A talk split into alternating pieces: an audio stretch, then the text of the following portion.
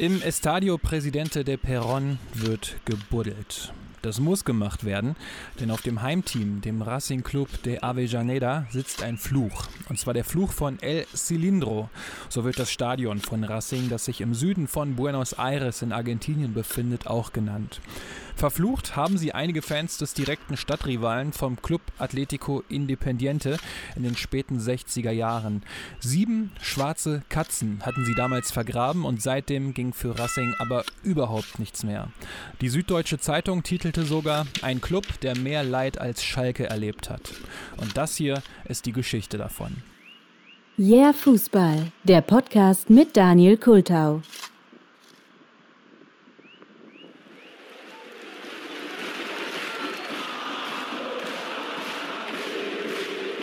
Die argentinische Liga und Derbys, da denken viele natürlich sofort an den Superclásico in Buenos Aires zwischen den Boca Juniors und River Plate.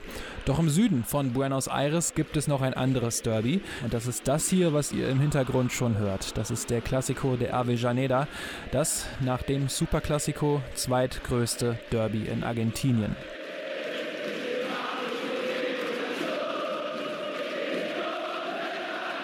Avellaneda heißt der Stadtteil und die beiden verfeindeten Vereine sind Racing Club und der Club Atlético Independiente.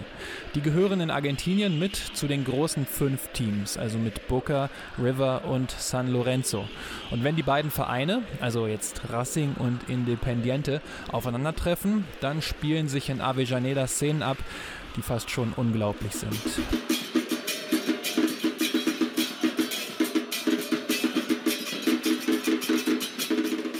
Bengalos, Rauch, riesige Menschenmengen. Es ist irre laut, es wird gesungen, aber es gibt natürlich auch Gewalt zwischen den beiden Fanlagern. Manche nennen es Kriegszustände. Skurril dabei, die beiden Stadien der Vereine liegen knapp 300 Meter auseinander. Auf der einen Seite ist das Estadio Presidente de Perón von Racing, eine große, runde und gewaltige Schüssel, in die etwas mehr als 50.000 Menschen reinpassen. Und eben nur 300 Meter entfernt ist das Estadio Libertadores de America von Independiente. Es ist ein wenig enger, aber auch hier gehen etwas mehr als 50.000 Menschen rein. Und die Stimmung, die ist in beiden Stadien großartig.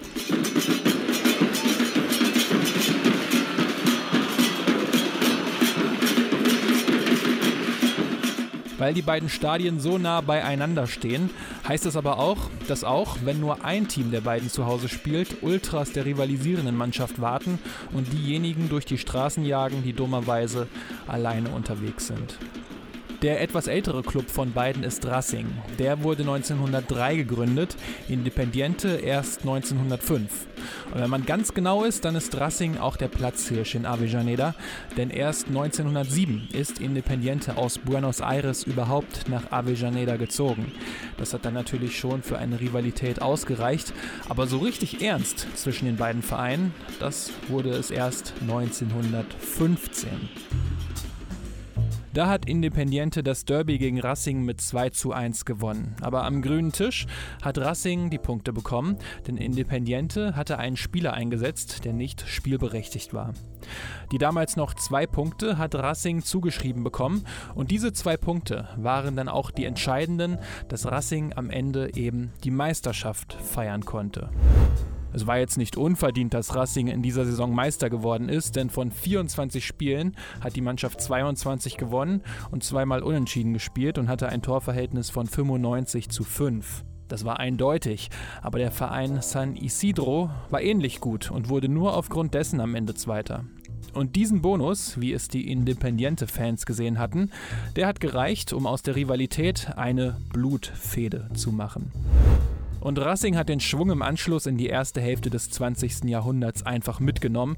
Mit den beiden großen Teams, den Boca Juniors und River Plate, hat Racing damals den Fußball in Argentinien dominiert. Zwölf Meistertitel sind bis 1966 dazugekommen und 1967 sogar auch die bisher einzige Copa Libertadores und der Sieg im Weltpokal gegen Celtic Glasgow. Im Hinspiel in Glasgow waren 110.000 Menschen im Stadion. Glasgow gewann mit 1 zu 0. Im Rückspiel dann waren rund 100.000 Menschen im Stadion von Racing. Da hat Racing dann mit 2 zu 1 gewonnen. Und weil die Auswärtstorregel damals noch keine Rolle gespielt hat, musste ein Entscheidungsspiel auf neutralen Boden her. Und da entschied die FIFA, dass Montevideo in Uruguay ein neutraler Ort wäre. Also knappe 200 Kilometer Luftlinie von Buenos Aires und rund 11.000 Kilometer von Glasgow entfernt. Es sollte als das Battle of Montevideo in die Geschichte eingehen. Celtic Glasgow hatte sich etwas ausgedacht, denn um unterstützt zu werden, haben sie eine große uruguayische Flagge auf das Spielfeld getragen. Blöd nur, die Spieler von Racing hatten genau die gleiche Idee und ihre Flagge war jedoch deutlich größer, was den ZuschauerInnen natürlich besser gefallen hat. Somit waren die Sympathien, die sowieso aufgrund der örtlichen Nähe schon in Richtung Racing schwankten, dann auch deutlich verteilt. Und in diesem Hexenkessel sind die Emotionen dann nicht nur auf den Rängen hochgekocht, sondern auch auf dem Platz. Schottische Medien sprechen im Nachhinein von einer Barschlägerei, nur halt ohne Bar. Die Mannschaften treten, spucken, schlagen und das alles wirklich ganz offen, nicht mal versteckt. So müssen von Celtic Glasgow drei Spieler vom Platz gestellt werden und von Racing zwei. Die Polizei muss immer wieder eingreifen. Es ist genau eines dieser Spiele, durch die der Weltpokal zur damaligen Zeit sein Wildwest-Image bekommen hat. Den 1:0 Siegtreffer für Racing schießt übrigens Juan Cardenas.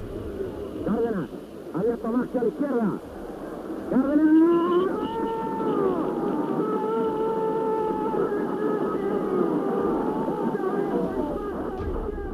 Zum bis dato größten Erfolg des Racing Club der Avellaneda.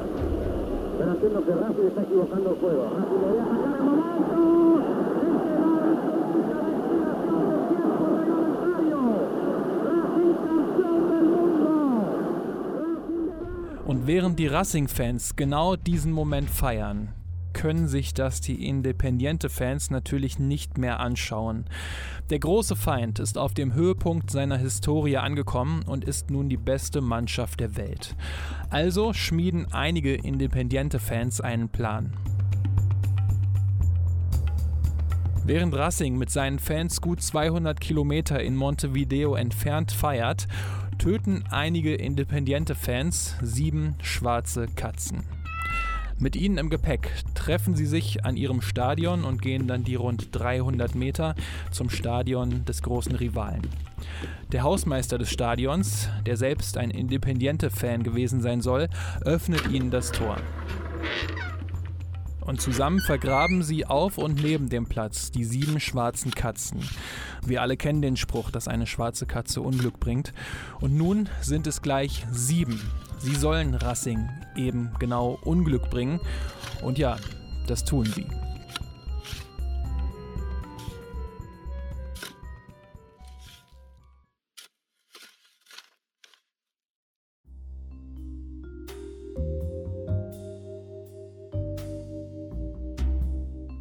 In den nächsten Jahren gewinnt Racing keinen Titel mehr und Independiente, legt richtig los. Bis 1984 gewinnt Independiente fünfmal die Copa Libertadores, zweimal den Weltpokal und viele Male die argentinische Meisterschaft. Independiente, der Verein, der Racing verflucht hat, ist also oben auf und wird auch langfristig zu einer der besten Mannschaften Südamerikas. Und bei Racing wundert man sich, warum es nicht mehr läuft, bis der Verein 1980 dann einen Hinweis bekommt. Und zwar geht es dabei um genau die Geschichte mit den sieben vergrabenen schwarzen Katzen. Nicht nur unter den Fans entwickelt sich daraufhin eine Paranoia, sondern auch beim Trainer Juan Carlos Lorenzo.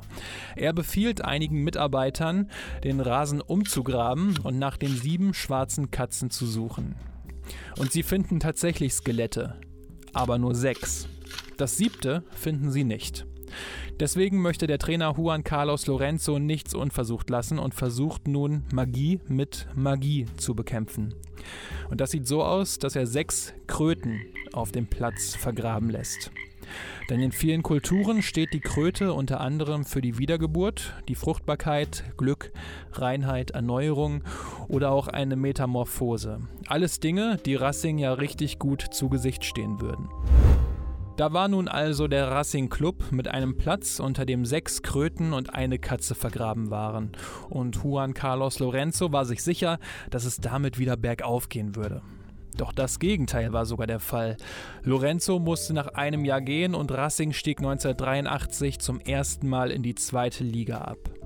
Im gleichen Jahr gewann Independiente die argentinische Meisterschaft und die absolute Demütigung. Independiente gewann den Titel bei Racing, auf dem Platz, unter dem sechs Kröten und eine Katze vergraben waren, dank eines 2 zu 0 Sieges gegen den zum damaligen Zeitpunkt schon abgestiegenen Racing Club. Sigue el número 10, Bochini, vamos a ver a quién habilita, lo vio Justi, sí, sigue Justi al arco. Sigue Trocero, probó, al arco, gol.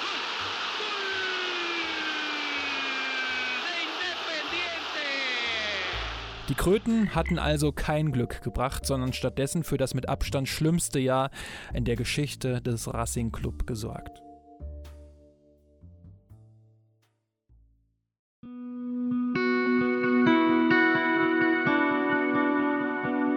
1985 stieg Racing wieder in die erste Liga auf, aber Titel gab es nicht mehr. Stattdessen wurden die Kassen von Racing immer leerer. Es drohte der Bankrott und deswegen versuchte der damalige Präsident Daniel Lalin die nächste Karte zu ziehen, um den Fluch endlich loszuwerden. Er hat einen Exorzismus einberufen, um die bösen Geister des Fluchs endlich zu vertreiben. Und an diesem Exorzismus haben rund 100.000 Menschen teilgenommen, viele hundert davon mit brennenden Fackeln. Und dieser riesige Block von Menschen ist also von einer Kathedrale in das Stadion marschiert und hat dem Priester beim Exorzismus zugesehen. Der Priester lief mit Weihwasser über den Platz und beträufelte damit den Rasen wie auch die Tore. Doch selbst der Exorzismus brachte nichts. 1999 ist Racing bankrott und ist damals nur am Leben geblieben, weil private Investoren geholfen und Geld in den Verein gebuttert haben. 2001 kam dann ein neuer Trainer zu Racing, und zwar der Argentinier Reinaldo Merlo. Und der war von Haus aus so abergläubisch, dass er die letzte vergrabene Katze wirklich um jeden Preis finden wollte. Er sagte sogar, dass Racing nie mehr Meister werden würde, wenn diese Katze nicht gefunden werden würde. Also ließ er das Stadion wieder umgraben, doch die Katze tauchte einfach nicht auf. Erst als die ganz großen Geräte rankamen.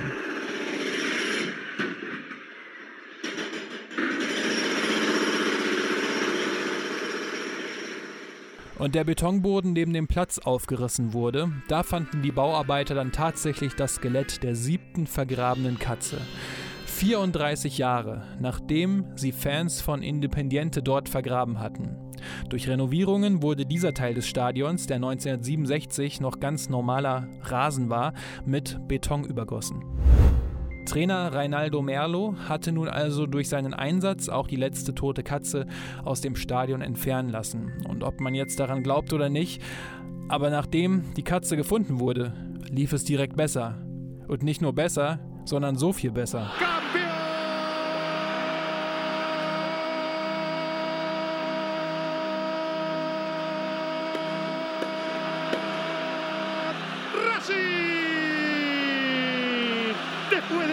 25 años, la academia vuelve a dar una vuelta olímpica.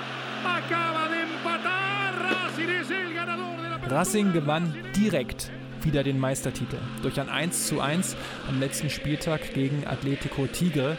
Und nach dem Abpfiff stürmten die Fans dann auf den Platz und feierten den ersten Meistertitel seit 35 Jahren und damit auch das Ende des Fluchs.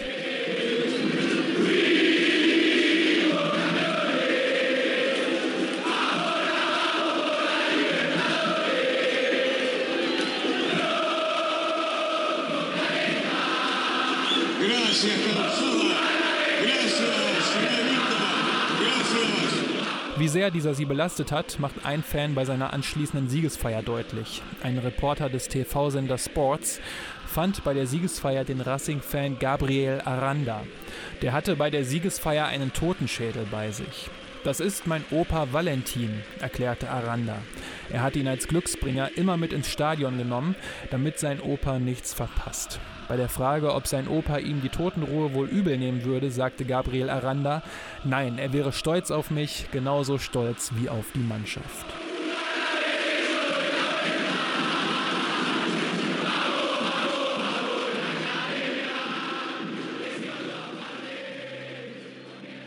Der Fluch war also gebrochen. Nach der Meisterschaft 2001 folgten für Racing bis heute noch die Meisterschaften in den Jahren 2014 und 2019. Der große Rivale Independiente wartet währenddessen seit 2002 auf den nächsten Meistertitel. Racing wäre also fast an dem Fluch der sieben schwarzen Katzen zerbrochen, sowohl sportlich als auch finanziell. Doch sie konnten den Fluch durch ihre Hartnäckigkeit besiegen und haben dieses Kapitel in der Fehde zwischen Racing und Independiente damit für sich erfolgreich beendet.